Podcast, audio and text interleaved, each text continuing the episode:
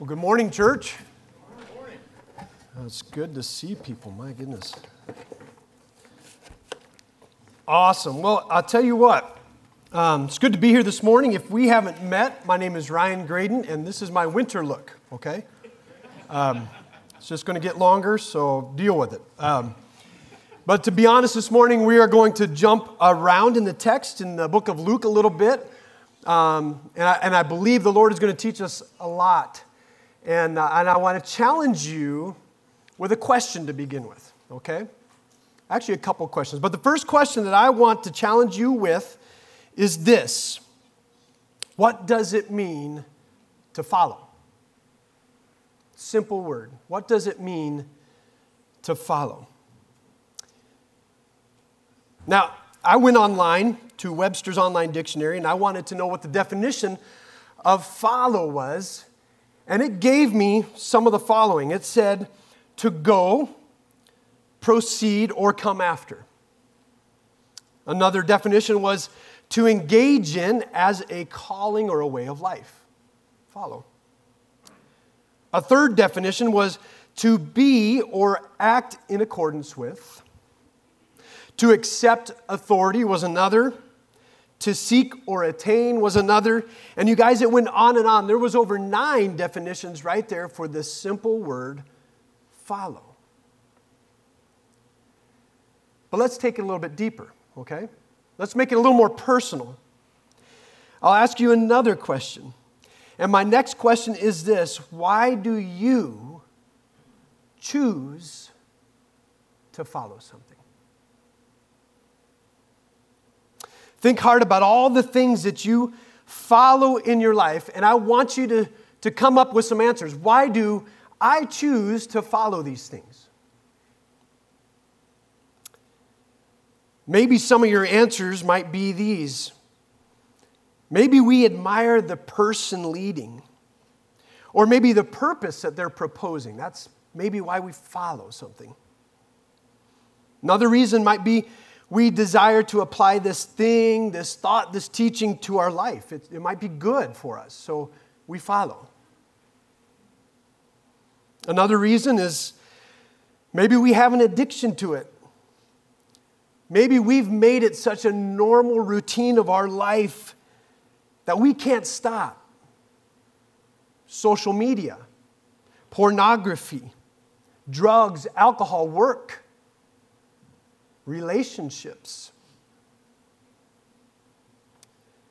Another reason why we follow something, maybe we're, we're peer pressured into it. We follow because we don't want to stand out and we desire to belong. And if we don't follow, we're going to be pushed out. Another reason might be that, that we were taught or told that it was right as we grew up and we've followed those instructions for so many years to do this, so we do it. Church, there's many reasons why we follow things in our life. Many reasons. Now, some of you might say, Ryan, here's the deal.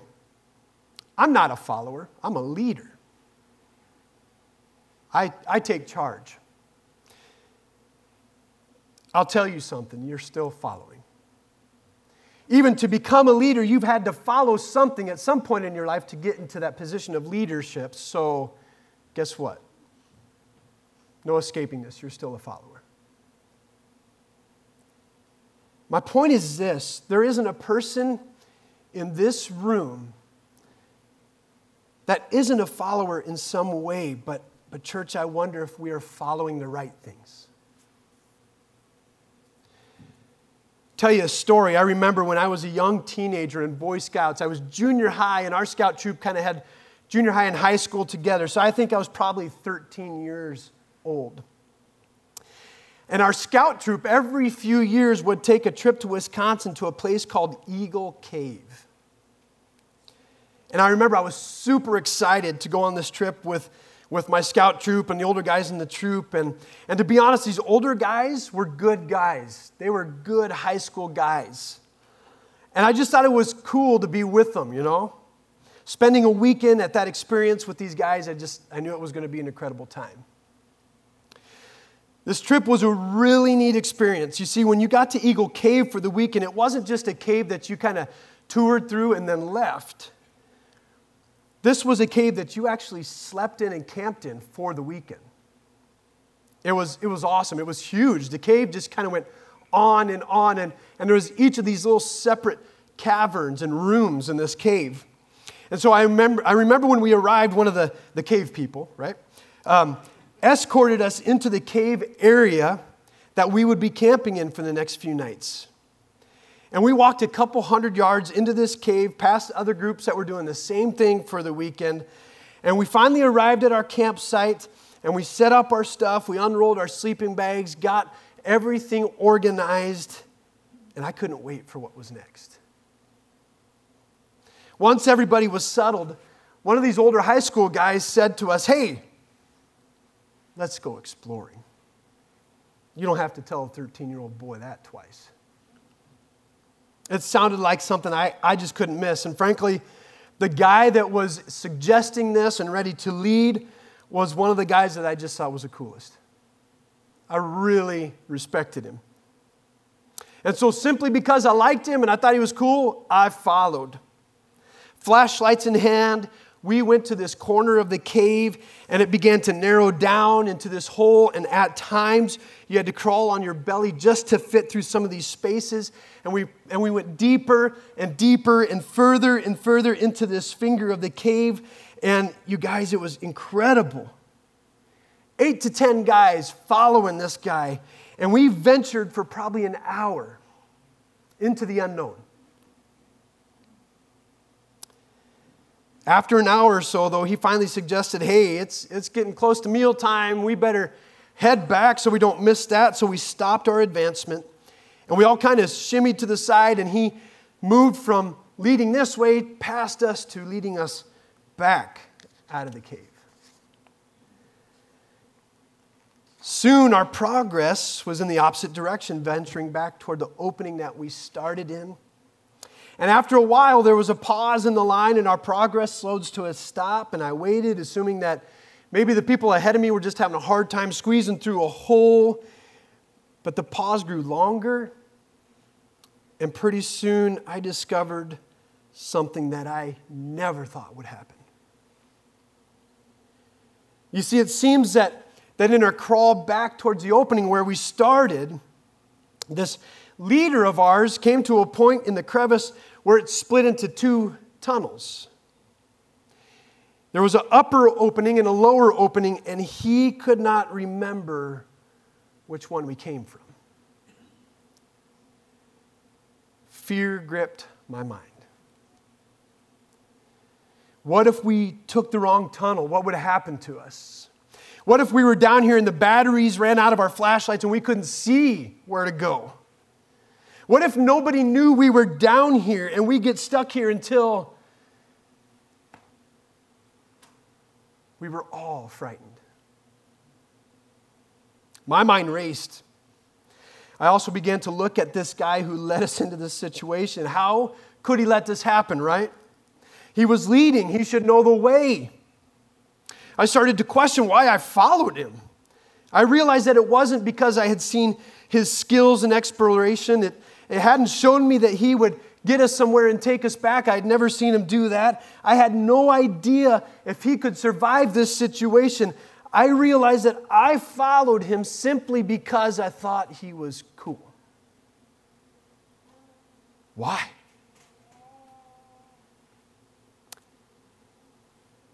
he gambled, had a 50 50 shot, you know. And thankfully, he took the right tunnel. In 30 minutes or so, we came out of that hole in that main cave area. I didn't wait around to talk about what just happened. I walked right past him. I left the group and I made a mental note. I'm not following that anymore. This morning, we're going to start in the book of Luke, chapter 5. So if you have your Bibles or your apps, please turn to chapter 5. We're going to start right in verse 1. And as we look at what it means to lead and ponder that question, I want to show you an incredible leader. And you guys, as we read this scripture, I pray and I ask that you would put yourself in this spot. Live this. See what's happening. Luke chapter 5, verse 1 says this On one occasion, while the crowd was pressing in on him, he's talking about Jesus, to hear the word of God, he was standing by the lake of Gennesaret. And he saw two boats by the lake, but the fishermen had gone out of them and were washing their nets. Getting into one of the boats, which was Simon's, he asked him to put out a little from the land. And he sat down and he taught the people from the boat.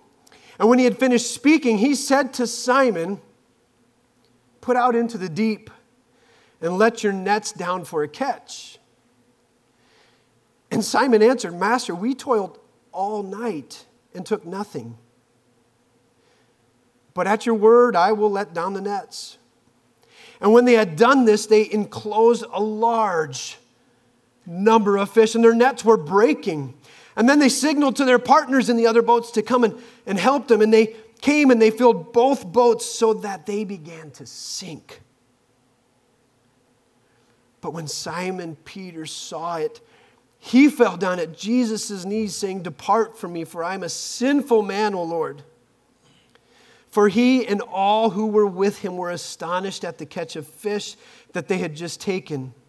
And also were James and John, son of Zebedee, who were partners with Simon.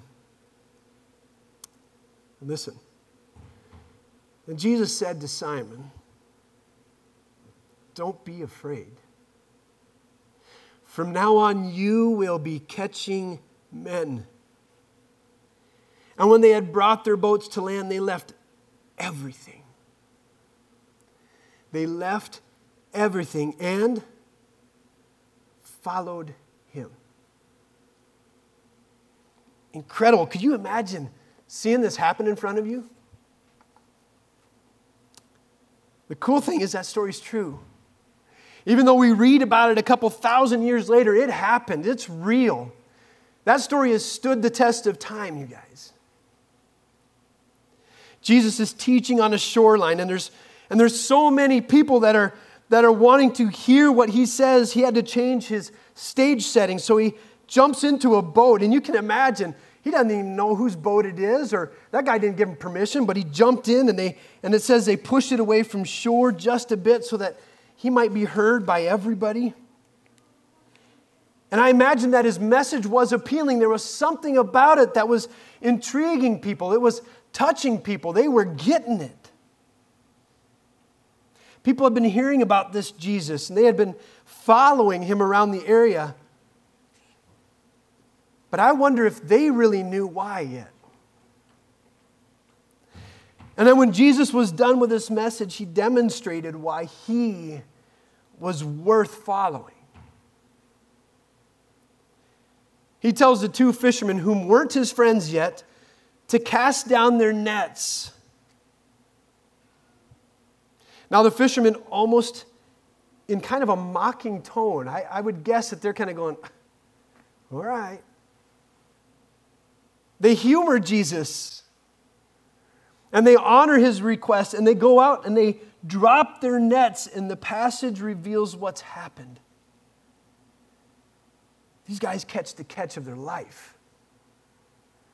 Never have they caught so many fish. They've never seen anything like this before. And then the, the people who probably had just listened to Jesus' message are watching this happen, and they've probably never seen anything like this before. People knew that this was not normal. They already knew that this man was appealing and he had a message that attracted them and caused them to pause from their day to listen.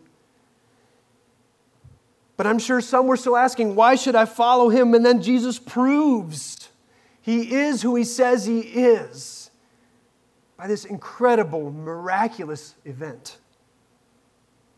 An unexplained incident. Nobody could figure out why that happened. Something that's just irrefutable in people's minds. It's confirming that the hand of God is upon this man and he is who he says he is. And when people put that together in their mind, it said in a bit deeper that this was a man worthy of following. This is a man who is leading. He is a leader, a worthy leader, worthy of any sacrifice to follow. And these men do just that. Simon, Andrew, James, and John, shortly after this, all become disciples of Jesus, men who walked away from what they had considered important in their lives. It was their career. And they began to follow something that was worthy of their sincere following. Now, at this point in Scripture, Jesus begins to assemble his team of followers. And let's continue on. I want to jump over to verse 27. We're still in chapter 5. Verse 27 says this After this, he went out and saw a tax collector named Levi, also known as Matthew, sitting at a tax booth.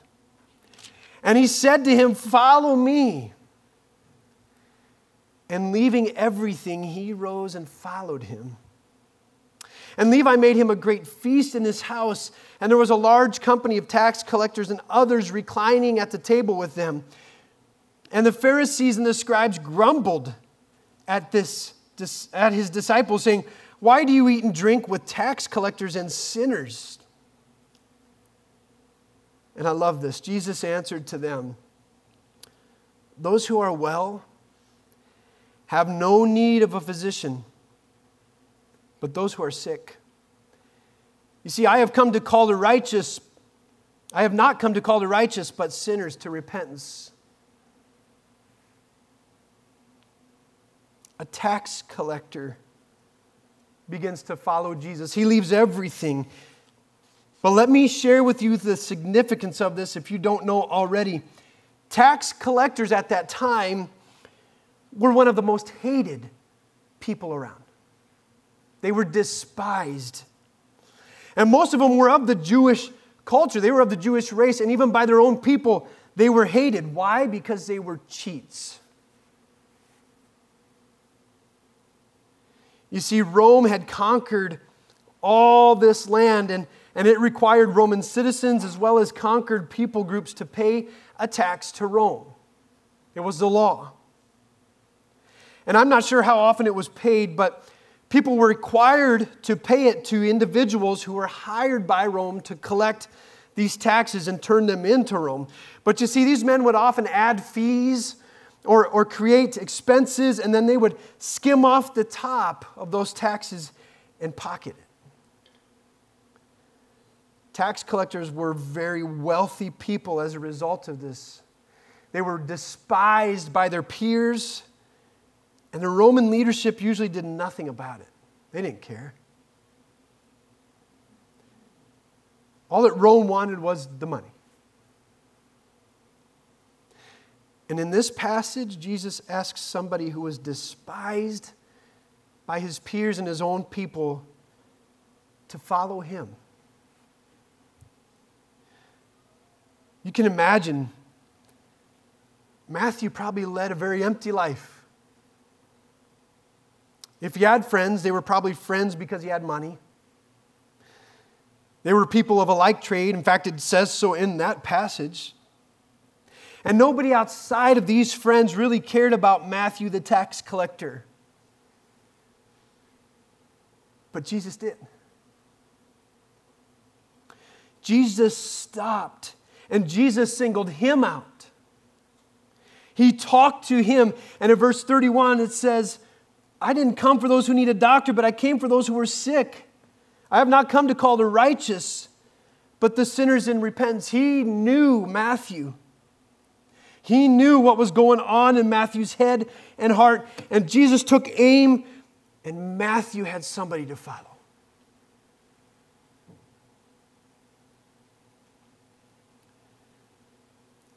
As Jesus continued to teach and travel, he grew a great number of followers.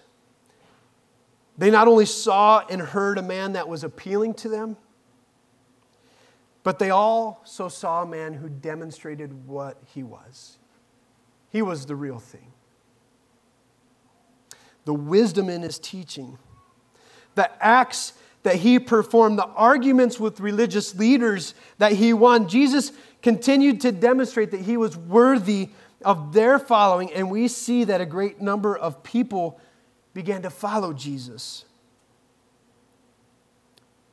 But as the number grew, Jesus made a choice to invest in a certain 12 that he called to become fishers of men. You see, I believe that Jesus knew what was coming for him. And he was preparing those who were following to become leaders for others. They had to be worthy.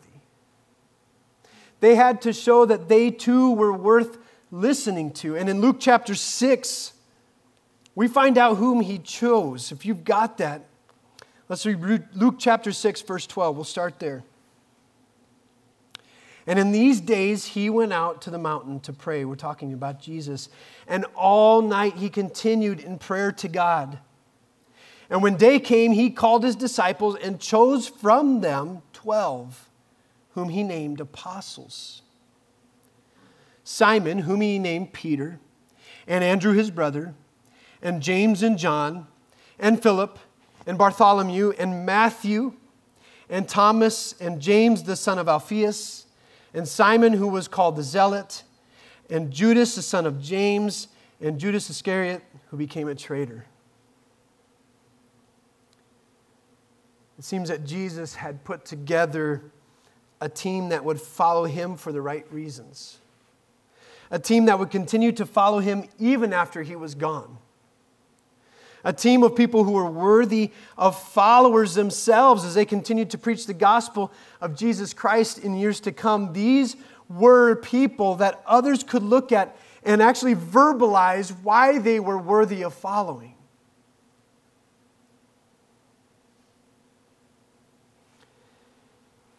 I wonder if we can do that now with great assurance concerning the things we follow.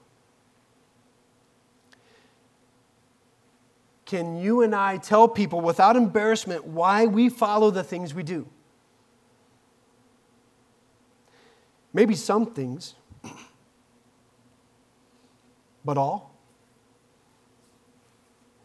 Are the things we are following pointing us towards a relationship with Christ? Are they pointing us toward good things? Are they pointing us towards an eternal perspective? Church, why are we following what we follow?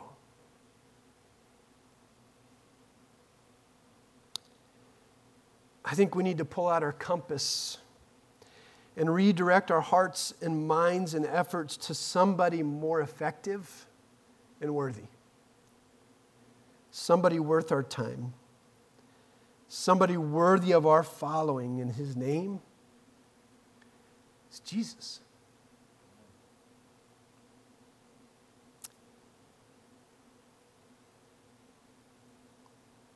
But, Ryan, how do we do that? How do we begin to do that? Well, the answer I wish I could give you a simple one. I wish there was a step one, two, and three. How we do that? By discipline. Doing the right things over and over again, even when it's hard. Getting into the Word. It's supposed to be our food, you guys. Getting into God's Word daily. And if that's a 15 minutes of devotional time, that's fine. But what if you could keep that in your pocket and whenever you pause, instead of flipping through your phone, you flip through God's Word? Talking to Christ. He's made it pretty simple. It's called prayer. And yet we say it's hard to do.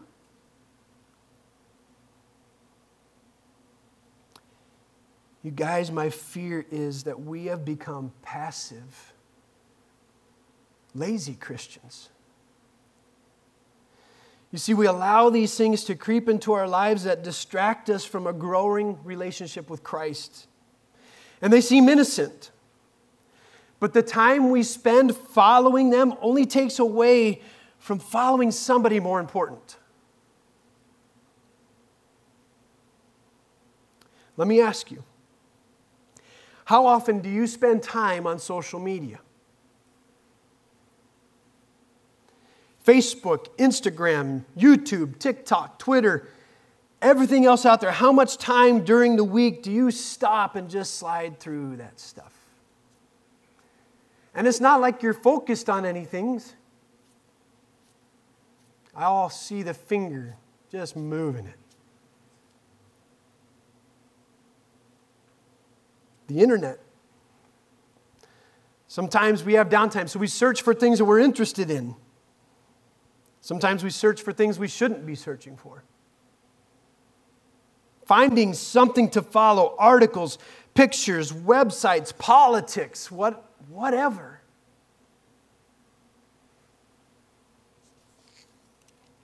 Social chats, texting, FaceTiming, and all these other social branches on the social media tree that keep occupying our time so much that we have little time left to do more important things. How about work? Don't get me wrong, work is good. The scriptures encourage us to work hard. Why not do 40 hours a week? That's okay. You earn what you work for, you deserve that. But what if you're working because you don't know what else to do with your time? What if you're working to avoid home? What if you're working because you are chasing the nice house, the nice car, name brand clothes, great vacations, a social status among your peers? Maybe you're working at the cost of time with your children and your spouse. Missing ball games, time at home around the table, dates with the one you've committed to spend your life with.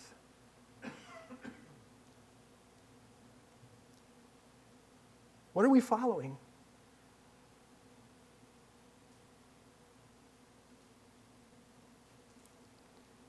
How about excuses we make? I can do this pretty well. What are we telling ourselves or convincing ourselves of that, that keeps us from following Christ? You know, I don't, I don't have time to sit and read the Bible. My day is just way too busy. When I read the word, Ryan, I don't understand it. My life is fine. Family's good. Things are smooth. I have it under control. You guys, I think we convince ourselves, we talk ourselves into excuses all the time for not spending time with Christ or pursuing Christ or following Christ. Yet we find time to do all this other stuff. What if we woke up just a little bit earlier? I know it's hard, but it gets back to how do we do this? Discipline. What about just getting into the Word and reading it more and more and allowing the Holy Spirit to make sense of it? Your life might seem fine now. You might have anything, everything under control, but, but that's on the surface. Things will happen, and you may not be prepared for it.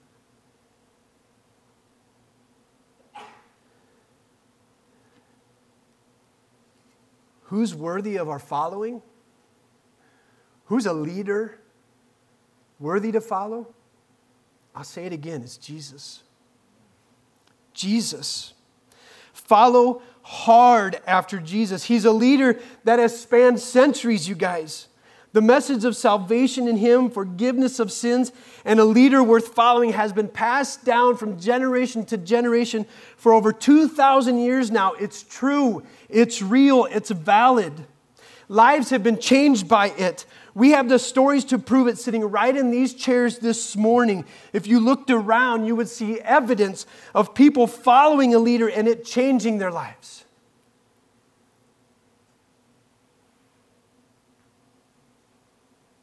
set aside the distractions, the things keeping you from Jesus. Redirect and go.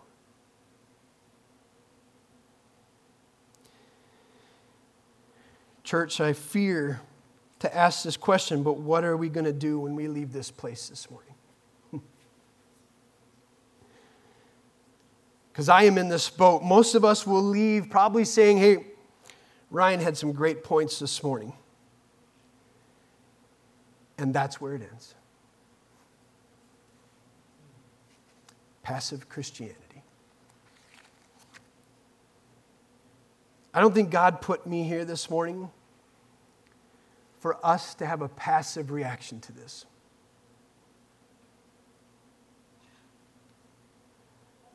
If we desire to follow Him, He requires change. It's not easy, it's tough. It will be like ending an addiction in some cases, but what's keeping you from Him? Scripture says to flee from it. Practically, get rid of your apps, delete them. If you're sitting there right now saying, I can't do it, maybe you're hooked. Stop following things that you get consumed with. The news right now, you guys in our culture, will it will occupy your mind and energy and time. Choose what's worth listening to. Stop making excuses.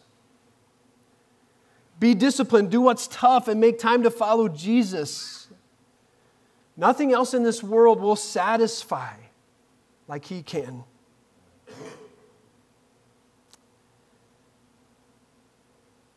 When you leave today, I hope that you change. I hope that we change. And I'm not preaching from the pulpit here, you guys. I am in the same boat. Follow what is good, follow what is right. Follow what is dependable. Follow what is worthy. Follow somebody that will lead you well and change your life. And fight to follow. Pursuing Christ is not an easy road, and Scripture calls us to put on the armor of God in the book of Ephesians, chapter 6, and we're supposed to do that every day.